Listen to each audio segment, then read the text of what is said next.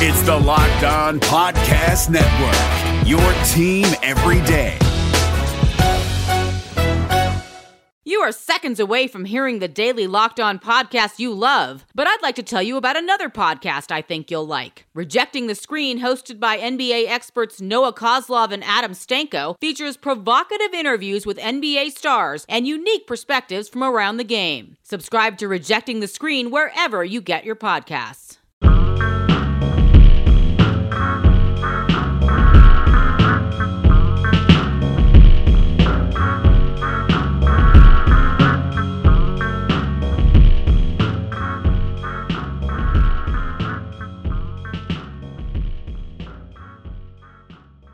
Greetings, Hoops Heads. Welcome to Locked On Warriors, part of the Locked On Podcast Network. It's Thursday, March 22nd. I'm your host, Aliko Carter.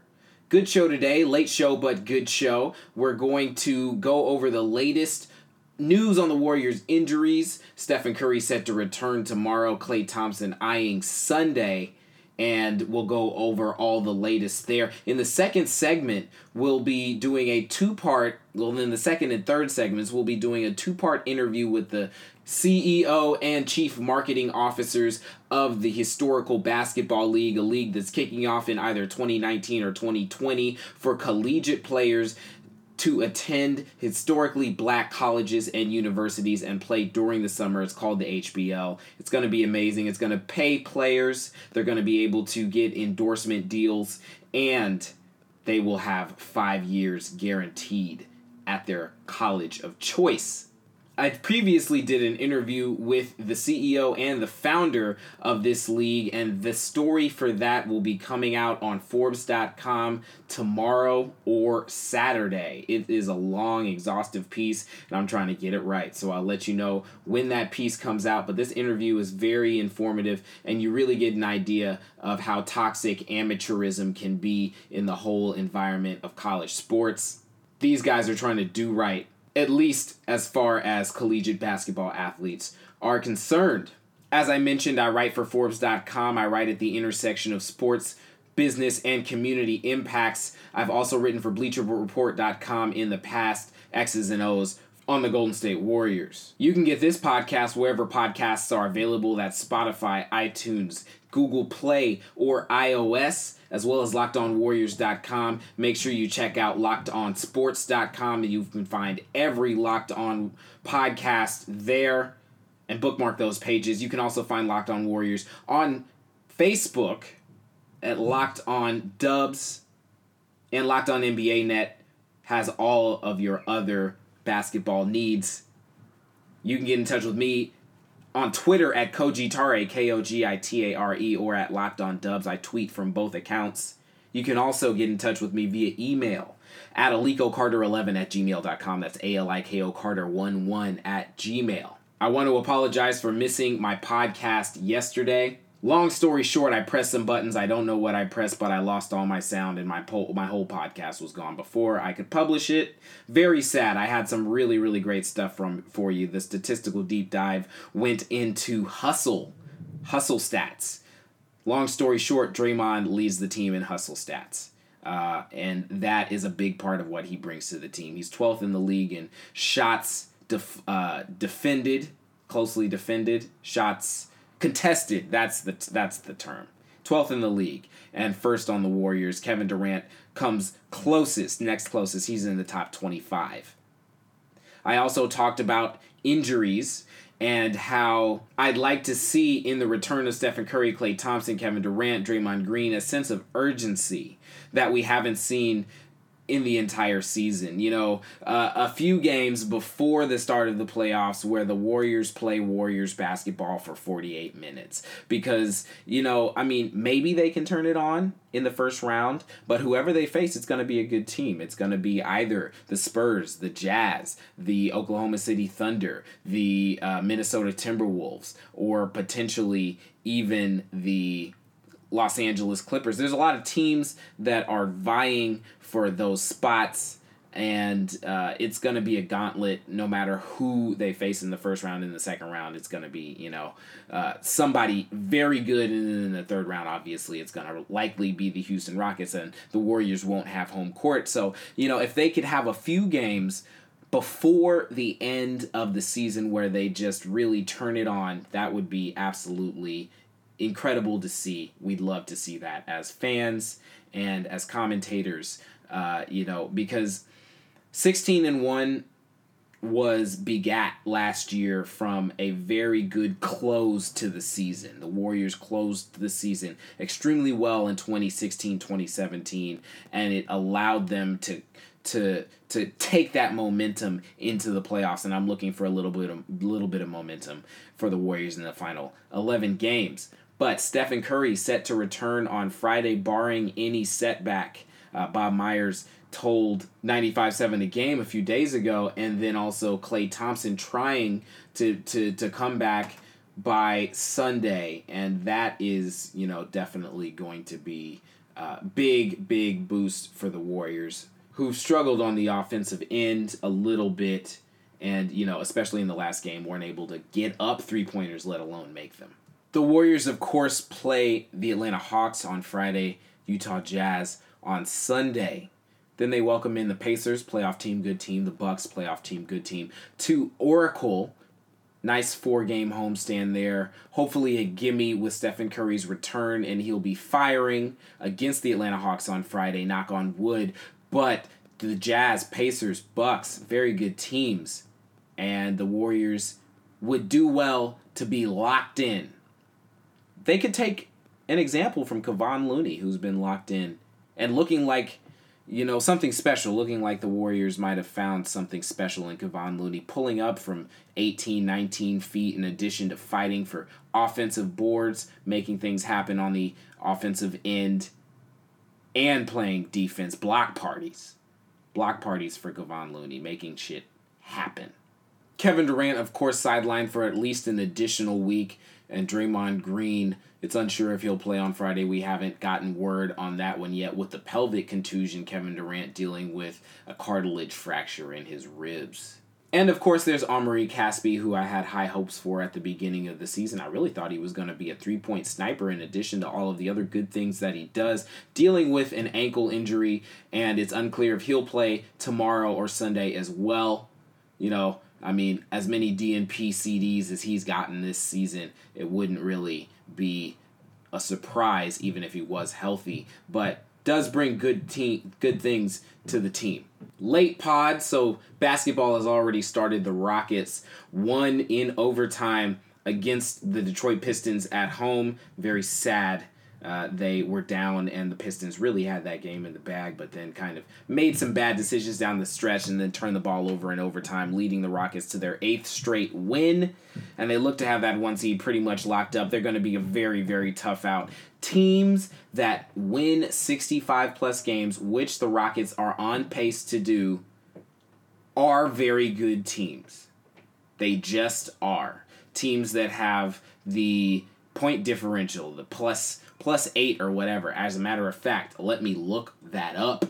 Okay, that's an 8.9. Plus 8.9 point differential. Very, very, very good. Compare that with the Warriors plus 7.6. It seems like the Rockets are set to make some sort of upset. The Warriors are going to have to bring it together before the playoffs.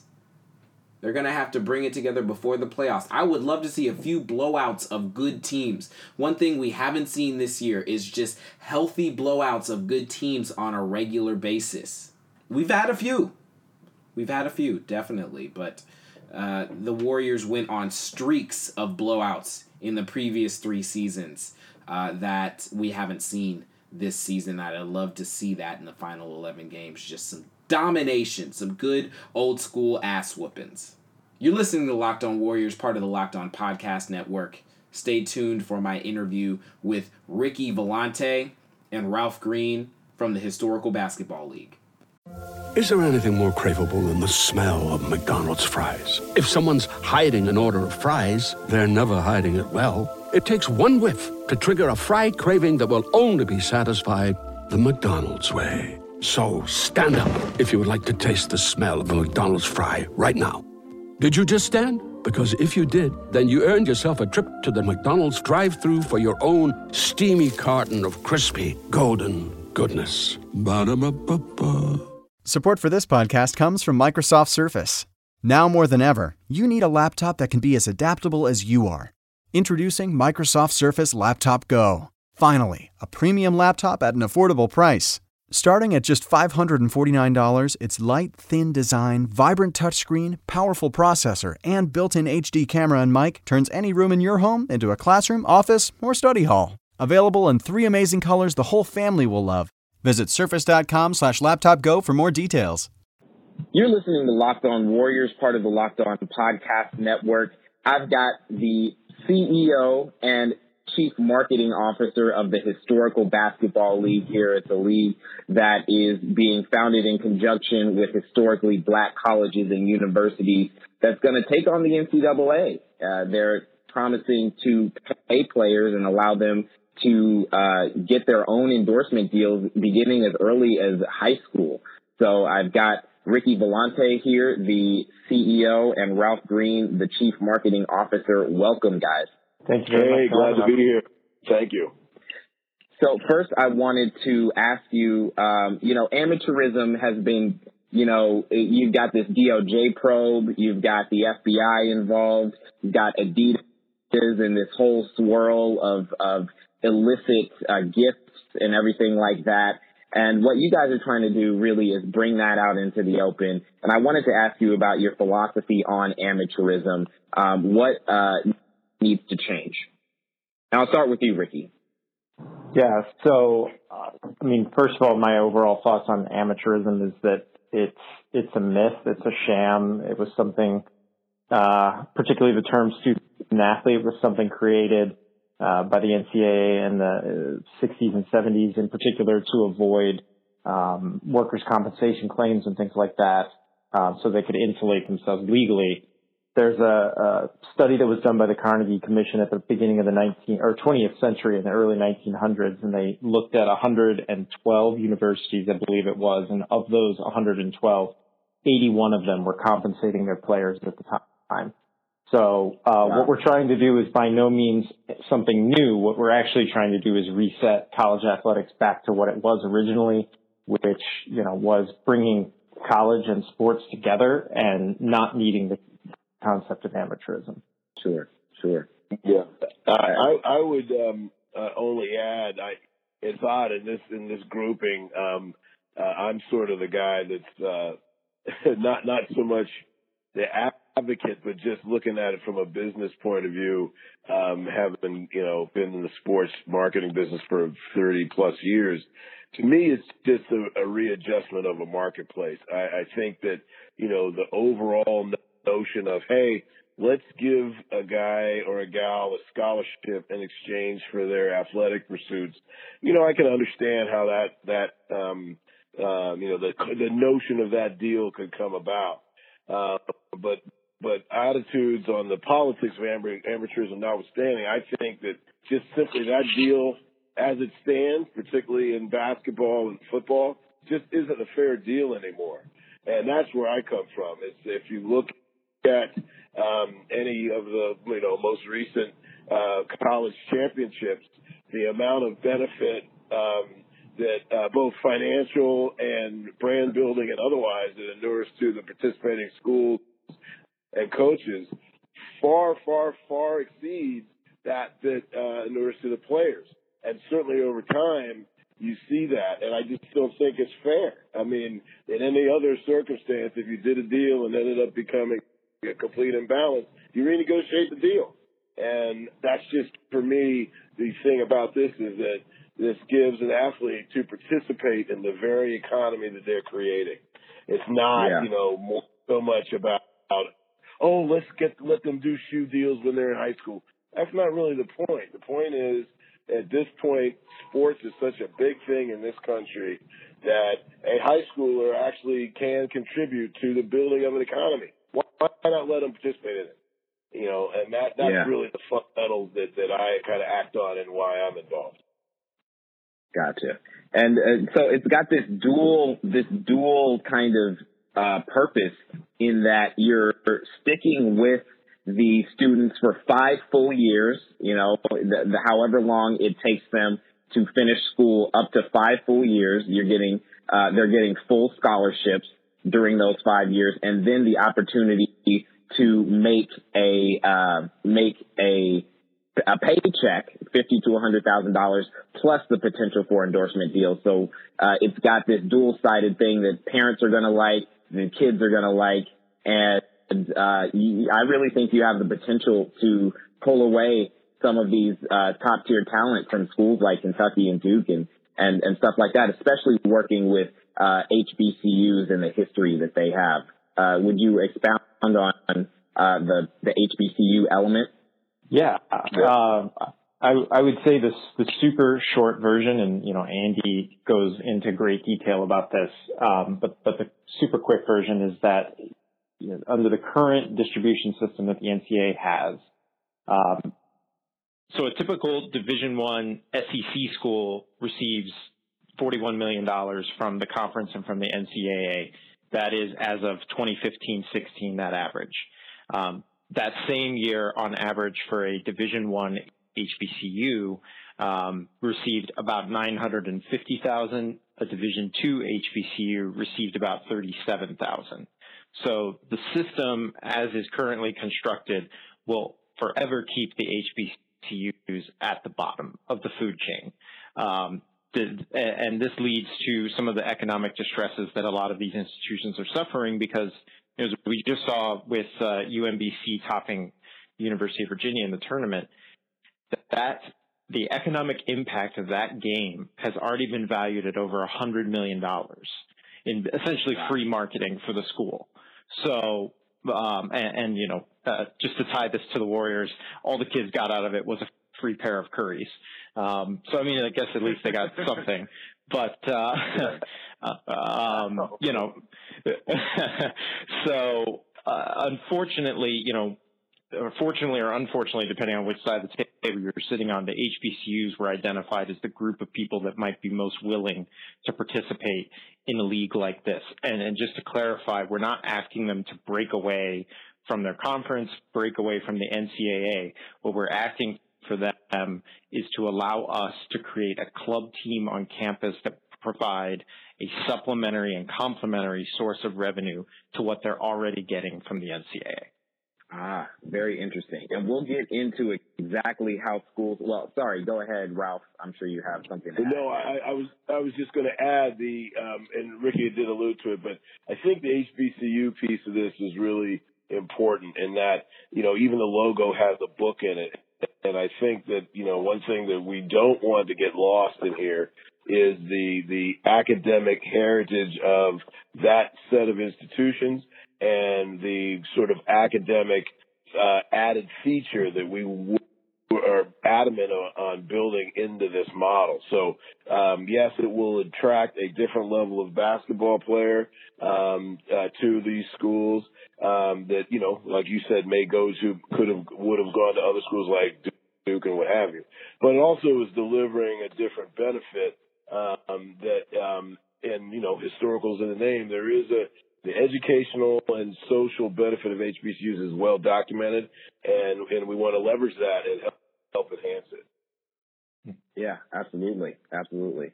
Um, so we have to take a quick break, and you're listening to Locked On Warriors, part of the Locked On Podcast Network. When we come back, we'll talk about exactly how the Warriors can become involved in this project and how schools are able to stay in the NCAA and continue to participate in the Historical Basketball League.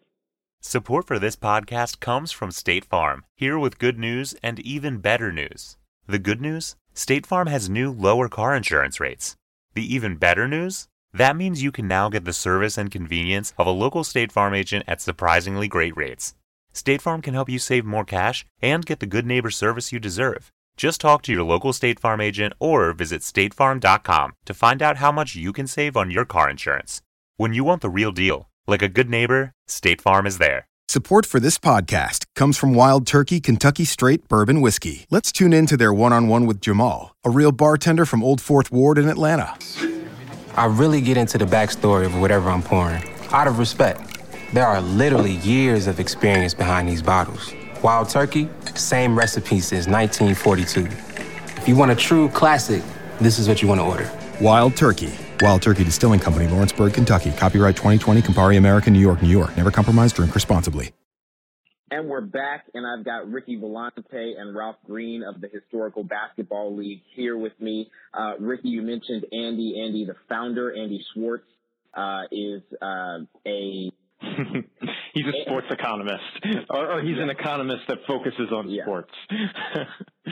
Gotcha. Thank you. And he founded the HBL, brought you on, brought Ralph Greene on, and uh, he's going to be a big part of the Forbes piece that I'm releasing. Uh, hopefully Friday, if not uh, before that, um, chugging along as we speak. There's a ton in there, but I wanted to jump into uh, uh, the um, exactly how a an HBCU can stay in the NCAA, can have a men's varsity basketball team that's playing in the winter and in the spring, and also have this summer season HBL league. Um, would players be allowed to play on the varsity team and in the HBL league? And exactly how do you prevent the NCAA from uh, from retaliating uh, because you're obviously going to be stepping on their toes? Right. So a little bit out of order from the questions asked, but to start with, the, easy one is once a player has participated on an HBL team, he has extinguished his eligibility with varsity athletics for the NCAA. Because then at that Gotcha. point, he has received compensation uh, for his athletic talent. So uh, that, that's the easy part. The um, diving a little bit more into the weeds now. Um, the reason that we decided to structure each of these teams as club sport teams is that the NCAA and their bylaws only have the ability to regulate uh, varsity sports. So, you know, uh, I'll use Stanford because Keith, Ralph, and Andy are all Sta- Stanford grads. The many uh, very popular and very successful and oftentimes very good club sports teams on Stanford's campus that may also wear Stanford gear have no connection to the NCAA. They may have some sort of loose connection to the athletic department and some sort of relationship there, but otherwise it, it exists outside of that varsity athletics world. So that we did that intentionally because then at that point uh, the NCA really can't swoop in and say to a school, you, you're not allowed to do this. Because really the way the deal is structured between the HBL and the university is they're licensing us their intellectual property, i.e. their logos and their name. Uh, they are allowing us uh, priority access to their facilities during the summer, which is when our season would take place, and then secondary access to their varsity programs in the spring and fall when the traditional varsity schedules are happening. And then essentially there's like a loose services agreement where any sort of overflow services that their athletic department or other people on campus, like ticket takers and things like that have to do as a result of us being there, we cover that additional cost. So Okay. none of those three things are things that the NCA has power to control. So that leads us to the third part of your question, which is how do we prevent or avoid the NCAA from retaliating? Well, it's been set up this way intentionally, again, given Andy's background as an economist, my background as an attorney, that if the NCAA were to take retaliatory or retributive action against these universities, it would be a blatant antitrust uh, cause of action known as restraint of trade. So, um, you know, we, we often compare it that people will say, well, what, what does the NCA think about what you're doing? I put it in the terms of did Uber ask the taxi companies what they thought of what they were doing? We're, we're competitors. We are going to be competing for the same players, and we're by no means asking them what they think of our model. Sure, sure. Very, very interesting. Ralph, anything to add? No. N- No, I mean, I, I think that the um, the one key thing there is you did re- reference Stanford club teams. Um, you know, they were uh, in full force when I was here playing, and and um, Uh, they represent the school. They're every much, you know, the athletes that play on it are students like everybody else. Um, they, they are, you know, it's the full student athlete experience. I know you hate that term, Ricky, but it's the full experience of an athlete playing sports for the school. It's just a club. Uh, and it's not, um, you know, you don't have an NC2A mark on the uniform and you're not participating in, in Final Fours or Frozen Fours or any other kind of fours. You're participating in your own club structure, uh, and it's fun and developmental, just like college athletics should be. And Ralph, maybe you want to touch on the marks that the HBL will have and how that would work with our club teams. Right. So the byproduct of what I just said is, you know, from a licensing point of view, um, uh, again, using Stanford. So I I believe women's field hockey is probably a varsity sport now, but when I was in school, it wasn't. But you could get a women's field hockey sweatshirt or T-shirt or anything, you know, show your support for the program, just like you could get a Stanford football or Stanford basketball sweatshirt or T-shirt. Um, so we will, you know, be able to take advantage of that. Um, uh, you know, create even some new um, licensing marks and and, and uh, identities that the schools can take advantage of. So, um, and that's that's great for them because they, quite frankly, the HBCUs, quite frankly, don't really get uh, good bounce from licensing sponsorship. It's certainly not as good as uh, some of the other schools, and this will give some added product news and some excitement to them as well. No, very exciting, very exciting. And there's a mentorship element as well. You're trying to get NBA players involved in this and uh, tell me exactly how this would happen and specifically as it relates to the Warriors who come out, you know, Draymond Green, uh, Kevin Durant have come out in support of college players getting paid. So how do you reach out to NBA players? What would they, what role would they play uh, in this league? And specifically, how does it relate to uh, the Warriors? Right. So there's a few different ways that, that pro basketball players, uh, we're trying to get them involved in particular right now. Obviously, we have a, an advisory board where essentially they are an extension of the HBL brand. Um, you know, and, and, in particular, there are players on the Warriors such as KD and Draymond and, and Steph and even Iguodala and Shaun Livingston and David West, guys like that who have shown socially conscious investments um, beyond yeah, basketball. they call those guys the the three wise men. Exactly. So you know we we are absolutely they are all towards the top of our priority list for that advisory board. But additionally, something that we spoke about in in the written piece was the ability to adopt a program.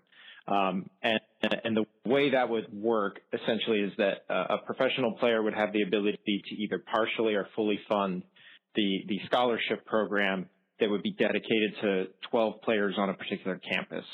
So, um, you know, Durant's from the DC area, so the HBL Howard Scholarship Fund could become the Kevin Durant Scholarship Fund. And, and he then adopts that, the Howard program, and then has the ability to serve as a mentor to those players and you know utilize that in all the ways that that athletes are able to extend their brand for those you know social impact ways. And also by the way he'll get um, some tax benefits and things like, like, that for those donations to the program and, and other things that, that go deeper. So um, th- there are um, those sorts of ways. And then recently retired players were looking to get more involved, you know, whether it's in our director of our basketball operations division, um, in terms of recruitment, in terms of, you know, we have a commissioner's role that we're going to have to fill at some point. So, I mean, there are other ways in which, um, both current and recently retired players can get involved. Ralph, anything to add there?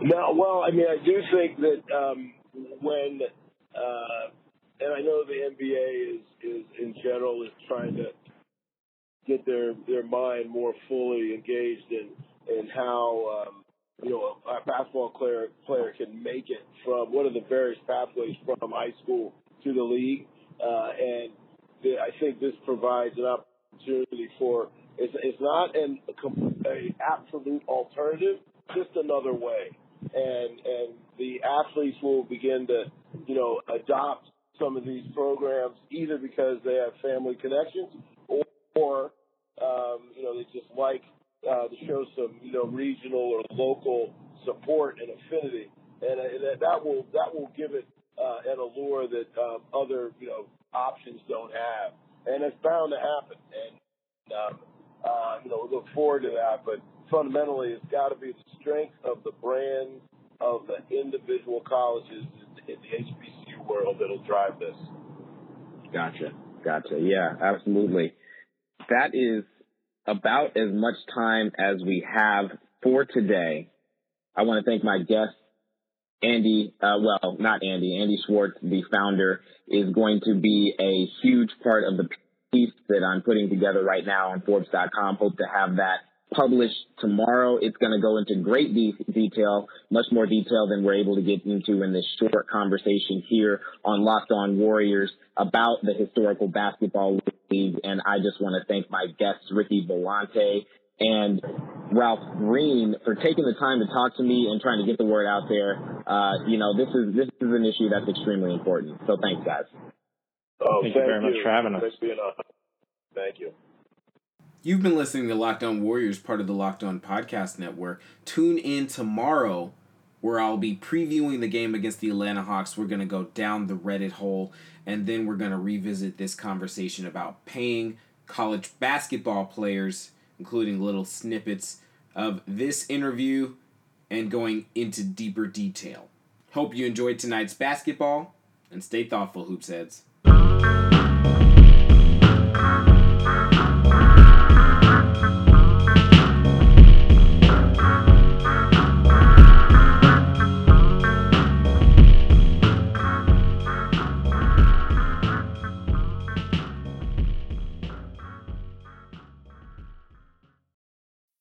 Hey, Bay Area sports fans. This is Ben Kaspick, host of the Locked On Giants podcast, which should be the next Locked On podcast you fire up in your feed. The MLB offseason is closing in, and I'll have you covered every day, breaking down the rumors, speculation, and transactions that'll shape next year's Giants team.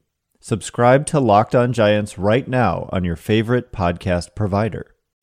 This is Josh Lloyd, the host of the Locked On Fantasy Basketball Podcast, the number one fantasy basketball podcast in the world. If you're looking for information regarding fantasy basketball, recaps of the NBA, this is the show for you.